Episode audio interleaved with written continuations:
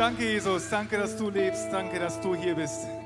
Und danke, dass du ans Kreuz gegangen bist und dass du auferstanden bist, dass wir das feiern dürfen, Herr. Und danke, dass du hier bist und dass, ja, dass da, wo Zweifel sind, da, wo Menschen das vielleicht noch nicht glauben, dass du diese Zweifel nehmen willst. Amen. Ihr dürft Platz nehmen. Frohe Ostern. Wisst ihr, was mein erster Gedanke war heute Morgen, als ich aufgestanden bin? Boah, lieber noch weiter schlafen. Aber mein zweiter Gedanke war, danke Gott, du bist so gut. Die Sonne scheint, so ein tolles Wetter. Ich habe eine tolle Arbeit, ich habe eine wundervolle Familie, eine tolle Frau, tolle Kinder, super Freunde, eine tolle Gemeinde. Gott ist so gut. Danke Gott. Und ich glaube, wir alle, jeder von euch, hat einen Grund, dankbar zu sein. Ja, denk mal eine Sekunde drüber nach und dann erzähl der Person links oder rechts neben dir, wofür du heute Morgen dankbar bist.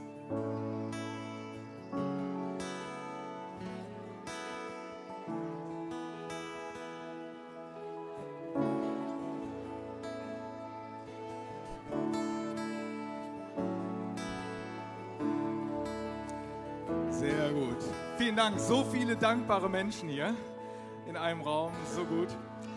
Und wisst ihr was? Es gibt einen Grund, für den wir alle dankbar sein können. Wollt ihr wissen, welcher? Der Herr ist auferstanden. Er ist wahrhaftig auferstanden. Woo! Sehr gut. Dafür sind wir hier, dafür sind wir dankbar, dafür machen wir diesen Gottesdienst, weil der Herr auferstanden ist. Mein Name ist Jens Gehlhausen und ich darf euch ganz herzlich begrüßen zu diesem Ostergottesdienst hier in der Halle 32. Und wenn du dich fragst, warum feiern wir überhaupt Ostern? Für die Mehrheit der Deutschen, für einen großen Teil der Deutschen ist Ostern eigentlich nur so ein schönes Fest, Tradition, zwei freie Arbeitstage, mit den Kindern Ostereier anmalen, die dann verstecken, vom Osterhasen verstecken lassen, von den Kindern finden lassen, dann Samstagabend mit Freunden oder mit Bekannten zu einem Osterfeuer gehen, Papierchen trinken, sonntags mit der Verwandtschaft feiern und montags vielleicht noch einen Gebetsspaziergang machen. Einen Spaziergang zumindest. Das ist ja auch alles schön. Und das machen wir Christen mehr oder weniger ja auch. Aber wo ist da Gott? Wo ist Jesus? Und laut einer ganz aktuellen Studie glauben 55 Prozent der Deutschen an einen Gott, dass es einen Gott gibt. 40 Prozent glauben, dass es das Leben nach dem Tod gibt.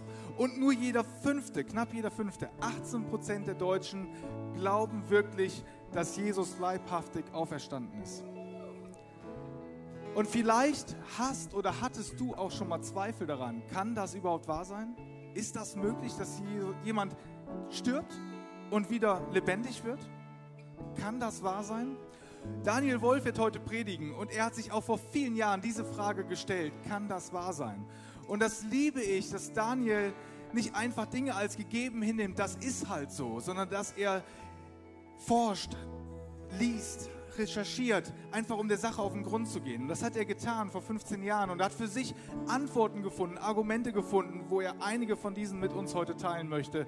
Und darauf könnt ihr euch freuen in seiner Predigt. Wir schauen uns jetzt die Ostergeschichte an, die von Kindern erzählt wird. Richtig cool, tolle Sache. Kinder können immer so schön erzählen. Und wenn du die Ostergeschichte noch nicht kennst, ist jetzt hier deine Chance.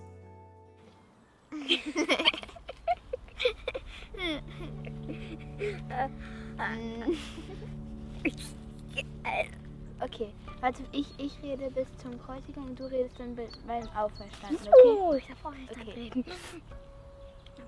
Ab wann? Ab jetzt. Okay.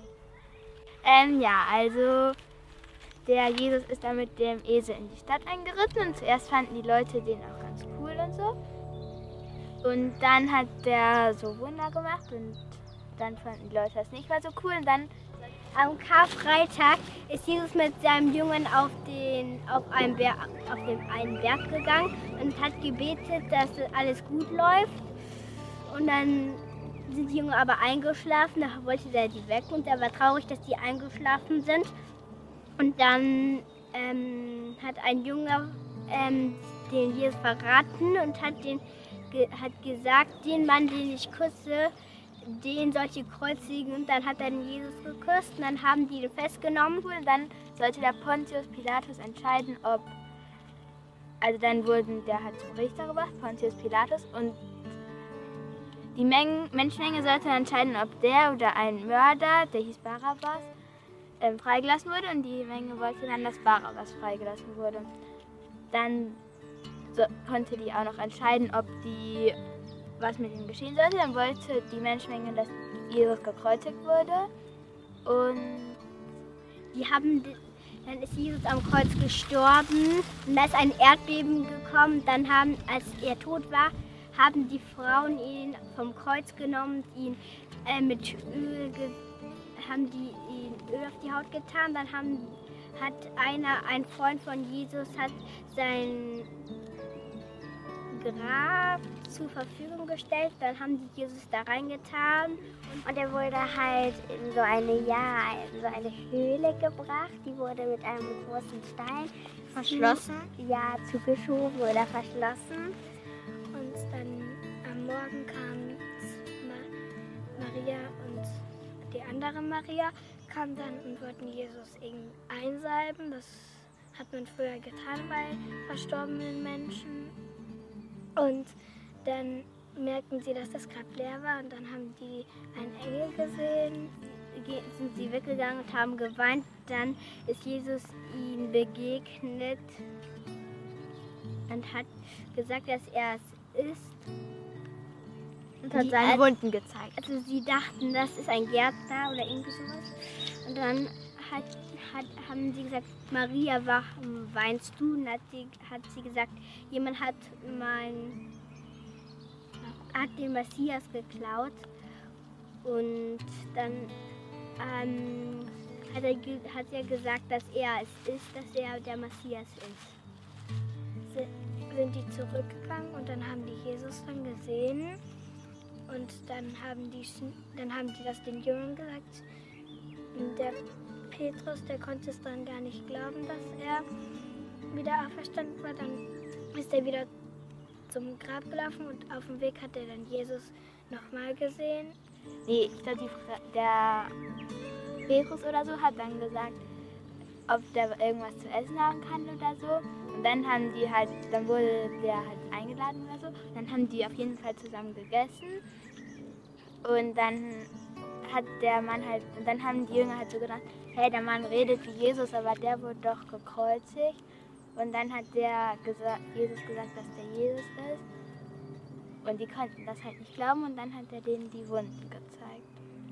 Und so endet eine wunderschöne Ostergeschichte. Und jetzt zurück in die Halle 32.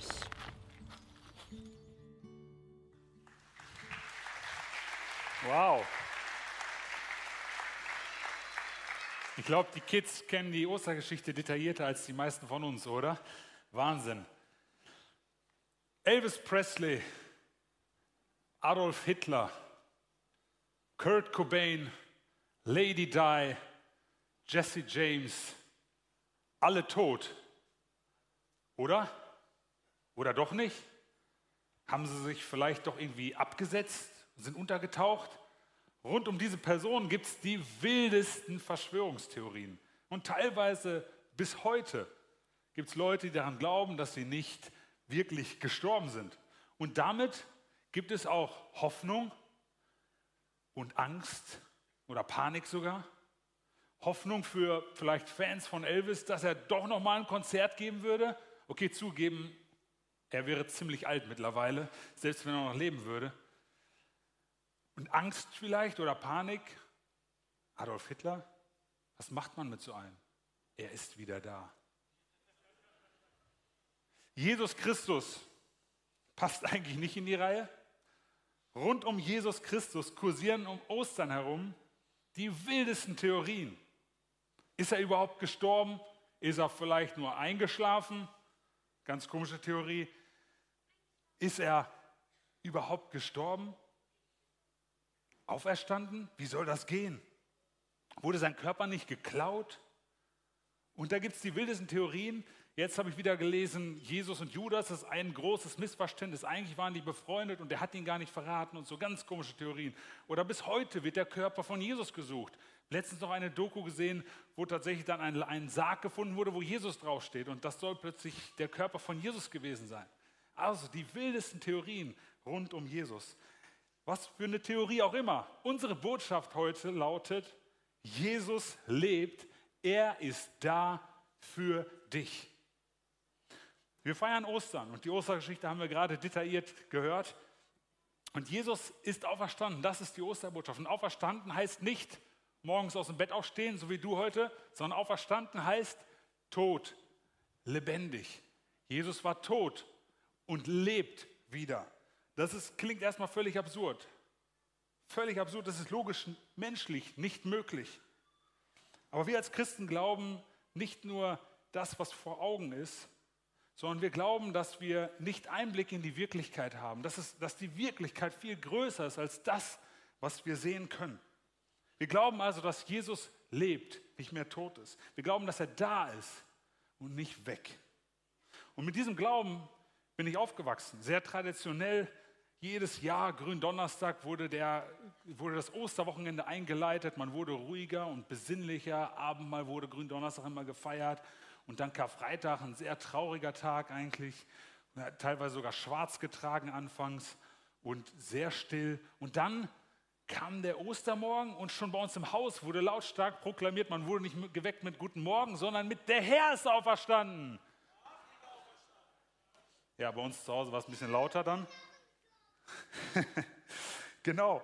Und ich habe dieses Wunder geglaubt und eigentlich als Kind auch nie daran gezweifelt. Und irgendwann kam ich ins Grübeln und habe mir viele Fragen gestellt. Kann das wirklich sein und muss das wirklich sein? Ich meine, Tod besiegen und Blut vergießen und äh, auferstehen, wie soll das funktionieren? Gibt es dafür auch Hinweise in der Geschichte, die mir helfen, das auch wirklich zu glauben? Für mich war klar, die Auferstehung, da hängt alles dran. Die Auferstehung ist der Knackpunkt des Glaubens. Und wenn die Auferstehung der Knackpunkt des Glaubens ist, habe ich gedacht, muss ich mir darüber Gedanken machen. Um ein anderes Bild zu verwenden, danke Chris, Okay, du musst ein bisschen stark sein. Danke. Die Auferstehung ist der Haken, an dem der ganze Boxsack des Glaubens hängt. Wenn das dein Glaube ist, er steht und fällt. Er hängt mit diesem Haken. Das sagt Paulus schon in 1. Korinther 15, Vers 17, sagt er, ist aber Christus nicht auferstanden, so ist euer ganzer Glaube vergeblich. Ist aber Christus nicht auferstanden, so ist euer ganzer Glaube vergeblich. Also, Bullshit, was ihr hier glaubt und was ihr macht. Wenn Jesus nicht auferstanden ist, dann können wir den Laden dicht machen. Das ist eine Farce, ein einziges Trauerspiel, was heute hier passiert. Denn dann gibt es keine Sündenvergebung, dann gibt es kein ewiges Leben. Unsere Schuld wäre nicht vergeben. Also das, was wir als Kirche machen und tun, unsere Existenz wäre beraubt, wenn wir nicht mehr an die Auferstehung glauben. Und deswegen brauchen wir eine, eine feste Zuversicht, eine Sicherheit, einen tiefen Glauben, dass das, was da passiert ist, tatsächlich real ist. Und im ersten Teil wollen wir uns damit auseinandersetzen. Ich möchte euch helfen und ein paar Argumente liefern, dass es nicht nur absurd ist, sondern dass es auch Sinn macht, daran zu glauben, dass es nicht völlig aus der Luft gegriffen ist. Und im zweiten Teil geht es darum, was das für dich konkret bedeutet. Was bedeutet es, dass Jesus auferstanden ist für dich? Es gibt zuverlässige historische Dokumente, die, die belastbare Indizien aufweisen, dass es mit der Auferstehung nicht, dass, es, dass die Auferstehung nicht einfach nur aus der Luft gegriffen ist. Das beste historische Dokument, was am meisten untersucht und hinterfragt wurde, ist allerdings die Bibel. Und für uns als Christen kommt hinzu, wir glauben, dass es Wort Gottes ist, dass es Kraft hat. Und das Kapitel 20 im Johannesevangelium ist das Auferstehungskapitel. Es ist das Kapitel, wo die ganze Ostergeschichte erzählt wird. Und es bietet sowohl Argumente, das, was wir uns im ersten Teil angucken, und auch Auswirkungen von der Auferstehung. Und das erste Argument, was ich mit euch teilen will, das erste Argument ist das leere Grab. Das leere Grab. Das ist die berühmte Frage nach der Leiche.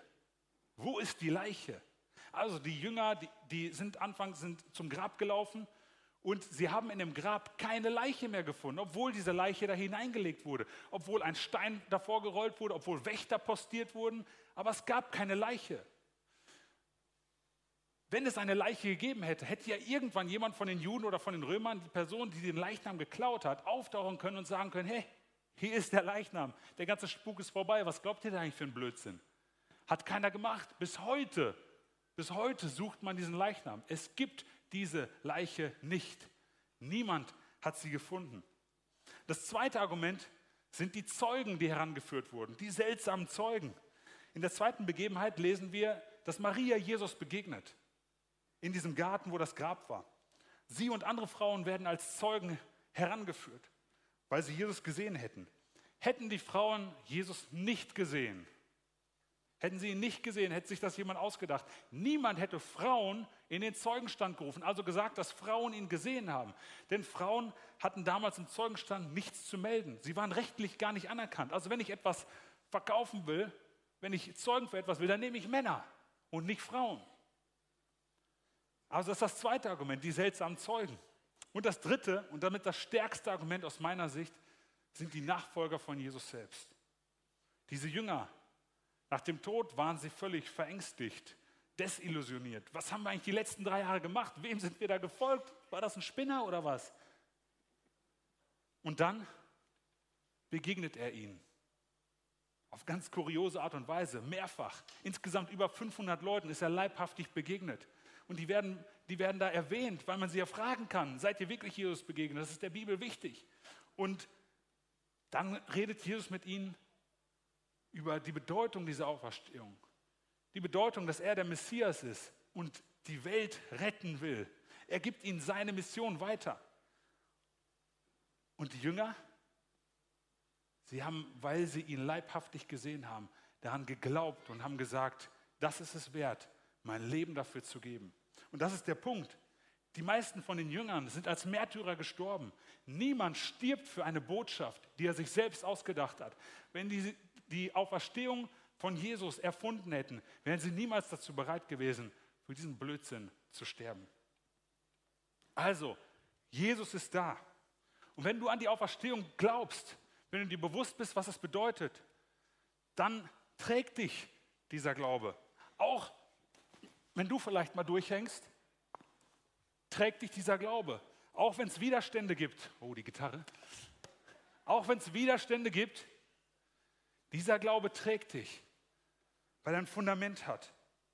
Und vielleicht denkst du, okay, du hast jetzt ein paar gute Argumente genannt, ich weiß noch nicht so, bin mir noch nicht sicher, ob ich die so gut finde. Ich sehe ihn ja nicht. Also ich meine, wovon redet ihr? Der hängt nicht am Kreuz, er läuft hier nicht rum. Wo ist er denn? Du siehst ihn nicht, weil Gott unsichtbar ist, weil Gott Geist ist. Das sagt er selbst über sich. Gott ist unsichtbar, aber er zeigt sich dennoch.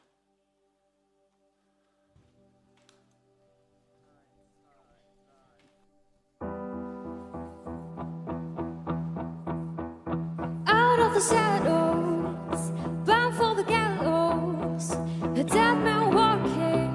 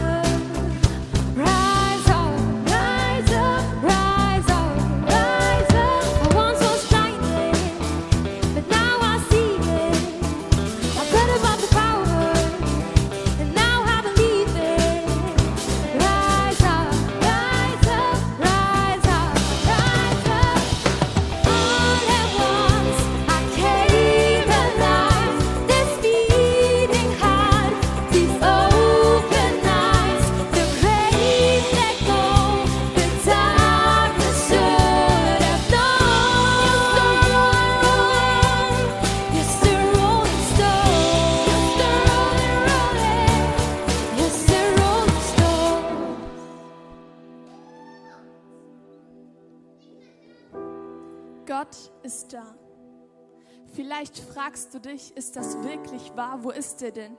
Du siehst ihn nicht, dir fehlen die Beweise. Gott ist da. Es ist so einfach, das zu sagen, doch es zu glauben scheint oft schwer. Zu viele Zweifel, die dich plagen und daran hindern zu vertrauen. Dein Leben zu bauen auf einen Gott, der nicht sichtbar ist. Aber ist es nicht wie mit dem Wind? Du siehst ihn nicht, doch jedes Kind weiß um seine Existenz. Denn Wind hat die Kraft, sogar Wälder zu bewegen. Er ist nicht sichtbar, aber spürbar. In seinem Wirken kannst du ihn erleben. Genauso ist Gott. Er ist vielleicht nicht immer sichtbar, doch dafür spürbar und erlebbar. Er sagt zu dir, ich bin da. Ich bin dir ganz nah. Nimmst du mich nicht wahr? Ich bin da, werde es immer sein, da wo du bist, wo du jetzt stehst, da wo du schon warst, wohin du noch gehst.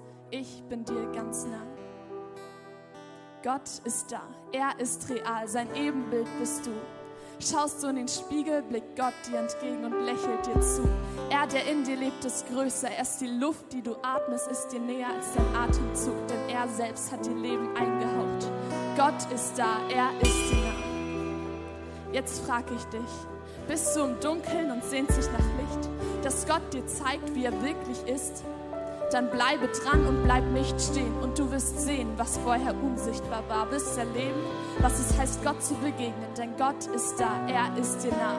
Er drängt sich nicht auf, sondern lässt sich finden von seinen über alles geliebten Kindern. Wer ihn sucht, sucht nicht vergebens. Er ist die Essenz deines Lebens. Machst du dich auf die Suche, auf die Reise, beweist Gott dir auf seine Art und Weise. Er ist da.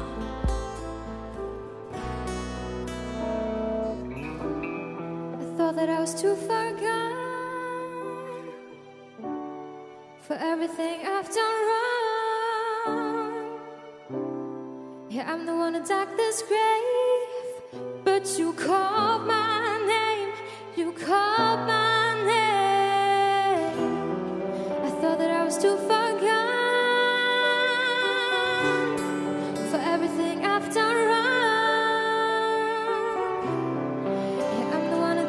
grace.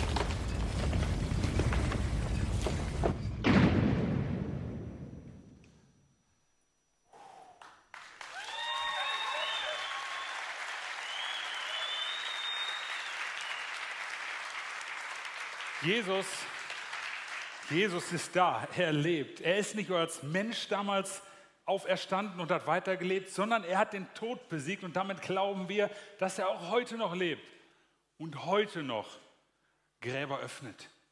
Jesus ist da, auch wenn wir ihn nicht immer sehen. Er ist da für dich. Klingt das erstmal absurd für dich? Ich meine, ein Gott, ein Schöpfer, Herrscher, König, für dich da? Ist es nicht andersrum? Also ich bin für ihn da?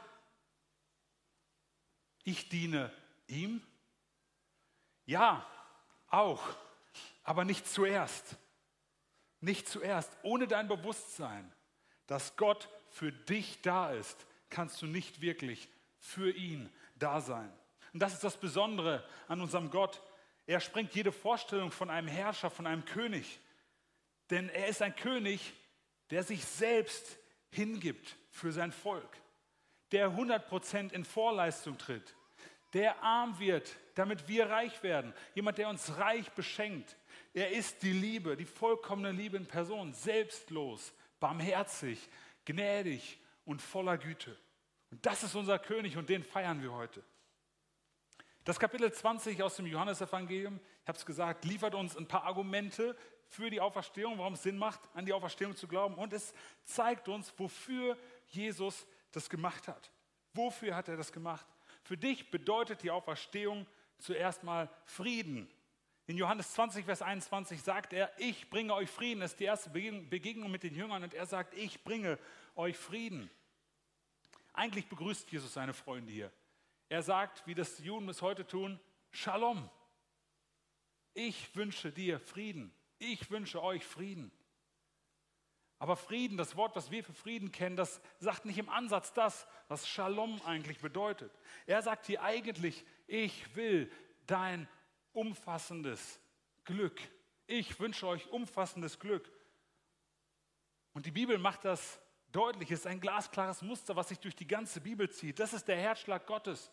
Wer an die Auferstehung glaubt, wer an Jesus glaubt, dem steht vollkommenes, ewiges Glück bevor. Das heißt nicht Wohlstand, das heißt nicht immer Gesundheit, aber es heißt glücklich sein, einen tiefen Frieden, innerlich und äußerlich. Herr, das ist der Herrschlag Gottes. Er liebt dich und er will dein Glück. Und das fängt mit Frieden mit Gott an. Wir brauchen nämlich Frieden mit Gott. Wenn wir ihn nicht akzeptieren als Schöpfer unseres Lebens, dann haben wir keine friedvolle Beziehung zu ihm. Und das schafft er, wenn wir anfangen, ihm zu glauben. Er stellt den Frieden wieder her. Er vergibt unsere Schuld und er führt uns in ewiges Glück. Und ich als Vater wünsche mir für meine Kinder nichts sehnlicher. Ich wünsche ihnen alles Glück der Welt, alles, was man nur bekommen kann. Inneren und äußeren Frieden. Und das Frieden, und das wünscht sich der Vater, Gott selbst, für jeden Einzelnen, der hier in diesem Raum ist. Nicht nur hier, sondern überall. Für jeden einzelnen Menschen, den er geschaffen hat, wünscht er sich das. Und damit du das merken kannst, will ich heute über das Ei sprechen. Das Ei ist ja so das Ostersymbol geworden. Weiß irgendeiner von euch, was, was das Ei mit Ostern zu tun hat? Habe ich mir gedacht. Kann mir keiner erklären. Gibt so ein paar seltsame Ideen. Ähm, aber wir geben heute diesem Ei eine wirkliche Bedeutung, die hoffentlich nie wieder vergessen wird. Jedes Mal, wenn ihr ein Ei esst, könnt ihr euch daran erinnern. Denn das Ei gehört zu Ostern wie das Amen zur Kirche, richtig? Also dieses Ei hat offensichtlich drei wesentliche Elemente. Es sind eigentlich, glaube ich, acht mindestens, aber die könnt ihr alle nicht sehen, ich auch nicht. Es gibt drei wesentliche Elemente, und zwar die Schale, das Eiklar und das Eigelb. Okay? Und das erste ist die Schale. Sie gibt dem Küken ein friedvolles Umfeld. Sie gibt dem Küken ein friedvolles Umfeld. Das ist das, was Ostern bedeutet. Die Auferstehung bedeutet Frieden für dich. Und wenn das Küken aufwächst, hier hat es ein sicheres Umfeld wo es aufwachsen kann. Okay? Das zweite, was Ostern, was die Auferstehung für dich bedeutet, ist Kraft.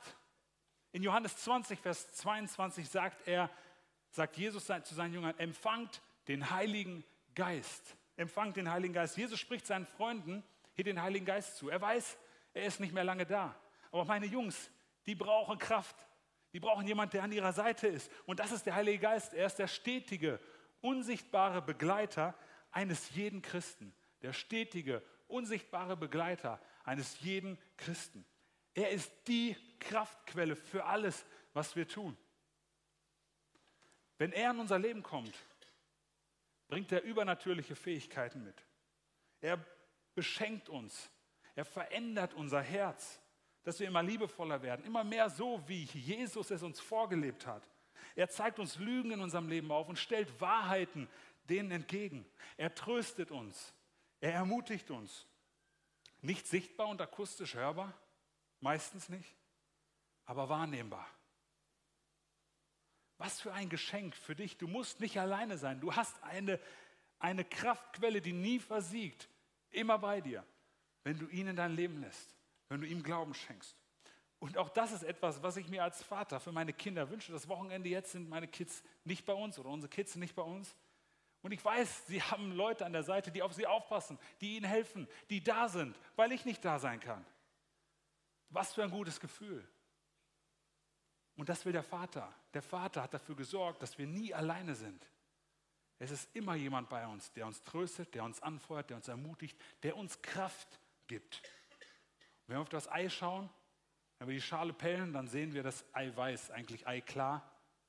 Und wenn wir es kochen, dann wird es Eiweiß. Und das ist für das Küken das heranwachsende Küken, die Kraftquelle pur. Hier kriegt es die Nährstoffe, die es braucht, um zu wachsen. Es ist eine nahrhafte Kraftquelle. Und das ist das Zweite, was die Auferstehung für dich bedeutet. Kraft Gottes für dich. Und das Dritte, was Ostern für dich bedeutet, ist Leben.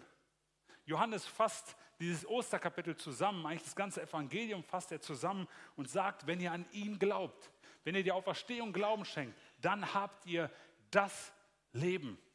Dann habt ihr das Leben. Wenn wir glauben, dass er gelebt, gestorben und auferstanden ist, das Angebot für uns annehmen, haben wir das Leben. So, Leben ist vielleicht ein erstmal ausgelutschter Begriff, was bedeutet es? Es ist das Leben. Wenn wir davon ausgehen, dass der Schöpfer des Lebens, der Schöpfer von mir, eine Idee für mein Leben hat, dann macht Sinn, dass ich ihn kennenlerne und ihn frage, was für eine Idee hat er denn? Warum hat er mich denn so geschaffen?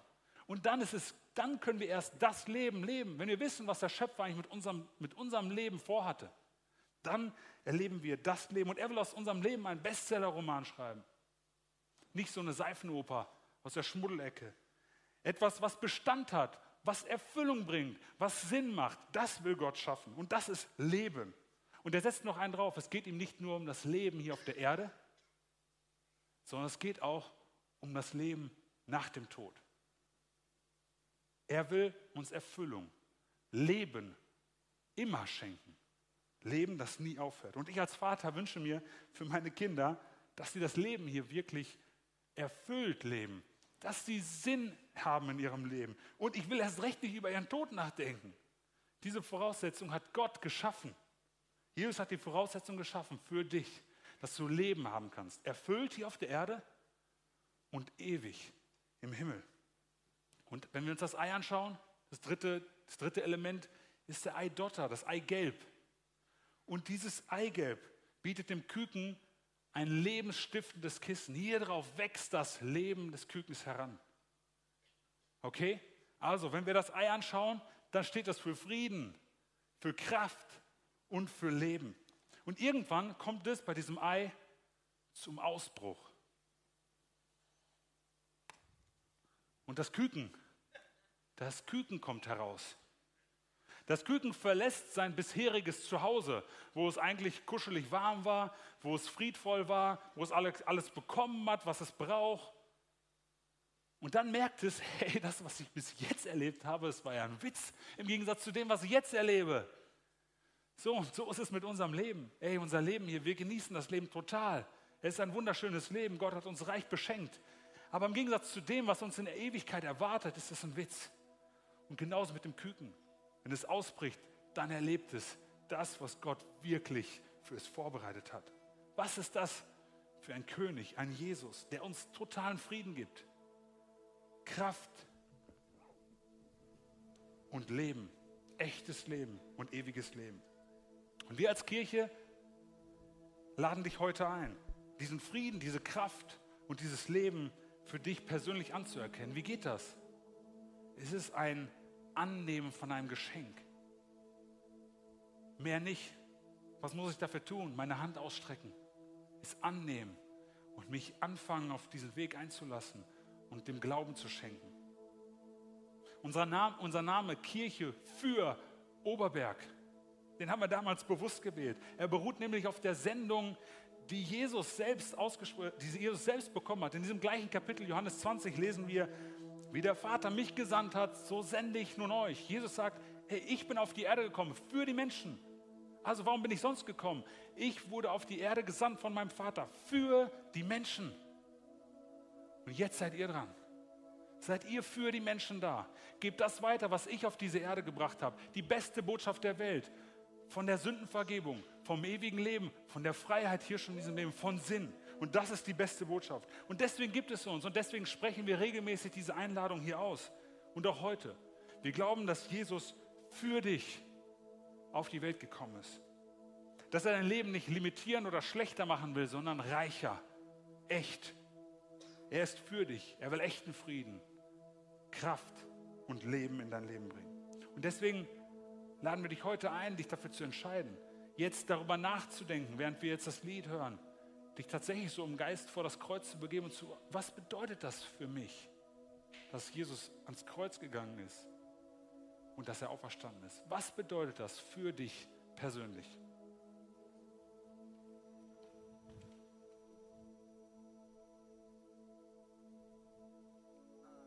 Lasst uns zusammen aufstehen und die nächsten Lieder Gott zusingen und ihn ehren.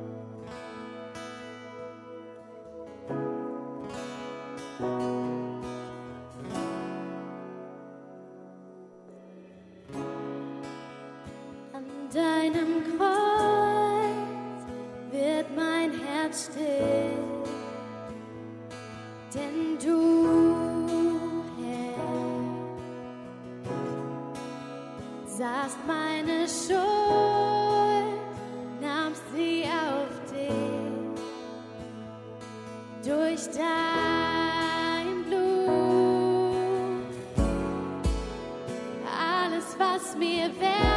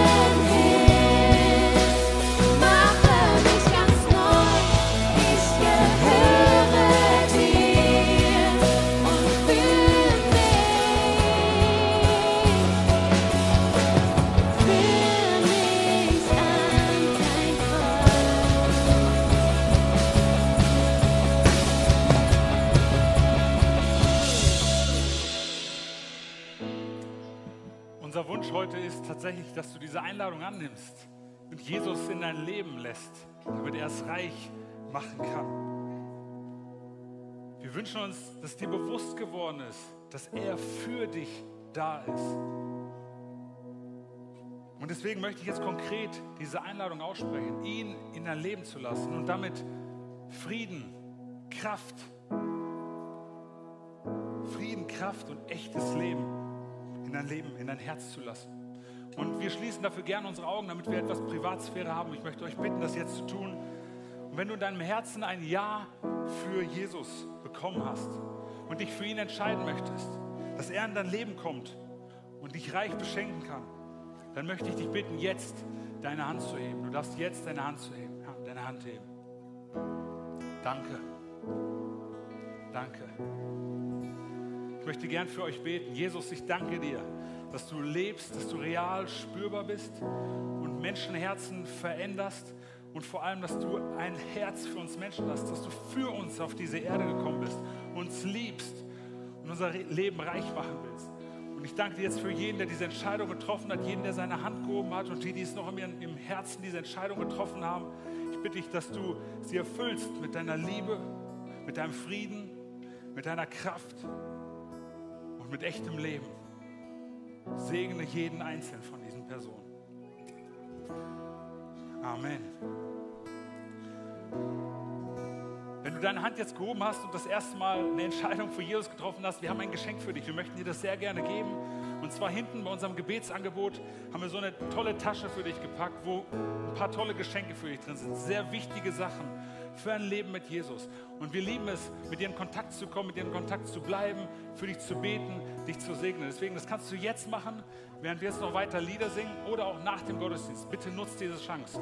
Komm da hinten zum Gebetsangebot und hol dir diese Tasche ab. Und jetzt richten wir unsere Augen auf denjenigen, der lebt, der unser Leben ist. An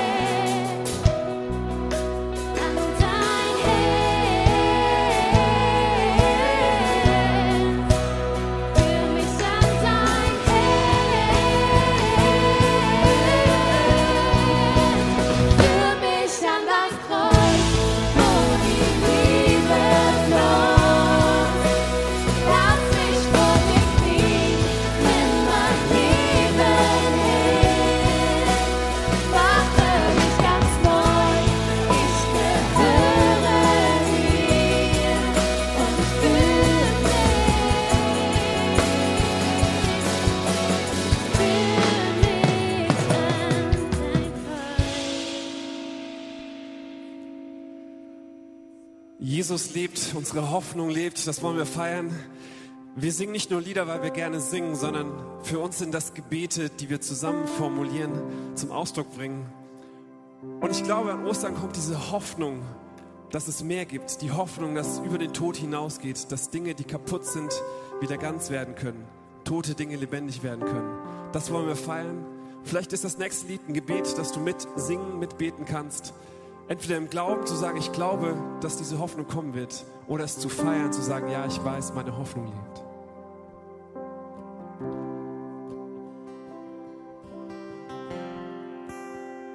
Zu tief der Abgrund, der uns einst trennte, zu hoch der Gipfel, der vor mir lag, voller Verzweiflung sah ich zum Himmel, sprach deinen Namen in die Nacht. Und in das Dunkel kam deine Güte, zerriss die Schatten tief in mir. Die Nacht bezwungen, der Sieg errungen. Jesus, meine Hoffnung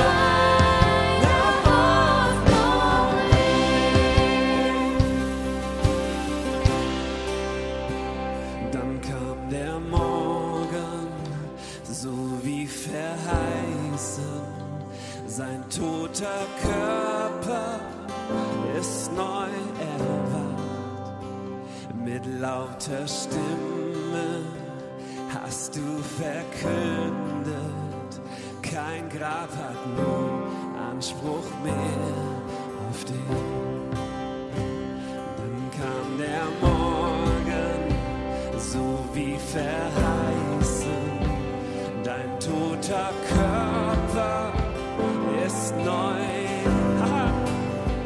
Mit lauter Stimme.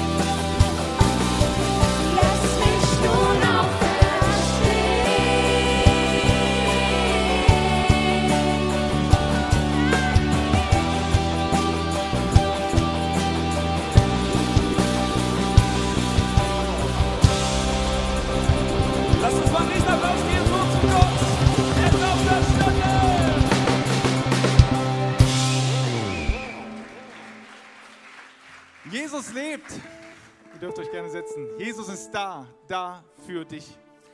Jesus ist auf diese Erde gekommen für dich. Er ist am Kreuz gestorben für dich. Und er ist wieder auferstanden für dich. Das Grab ist leer. Und Daniel hat uns eben anhand dieses Eis erklärt, was das für uns bedeutet, welches Geschenk Jesus für jeden Einzelnen von uns hat. Jesus sagt, hey, ich möchte dir Frieden schenken. Ich möchte dir Kraft schenken. Die Kraft, die mich vom Kreuz, vom Tod auferweckt hat, möchte ich dir schenken durch den Heiligen Geist. Und ich möchte dir Leben schenken. Wahres, erfülltes Leben schenken.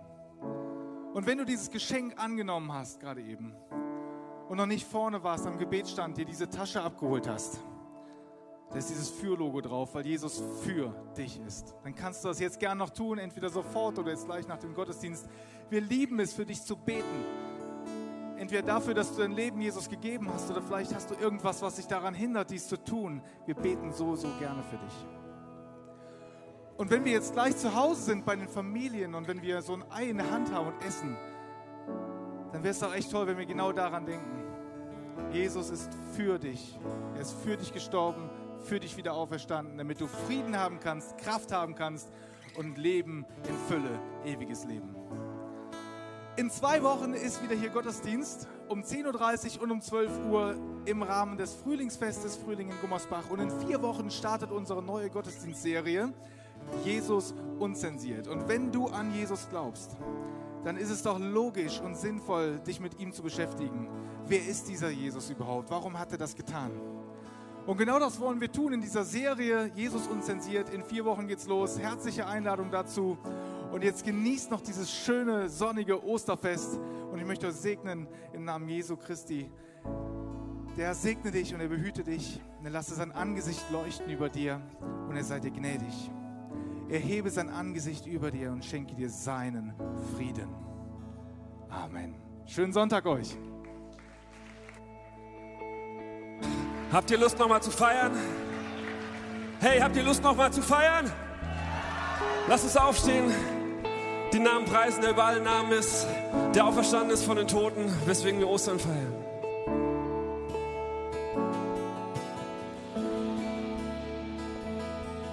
Oh, preis den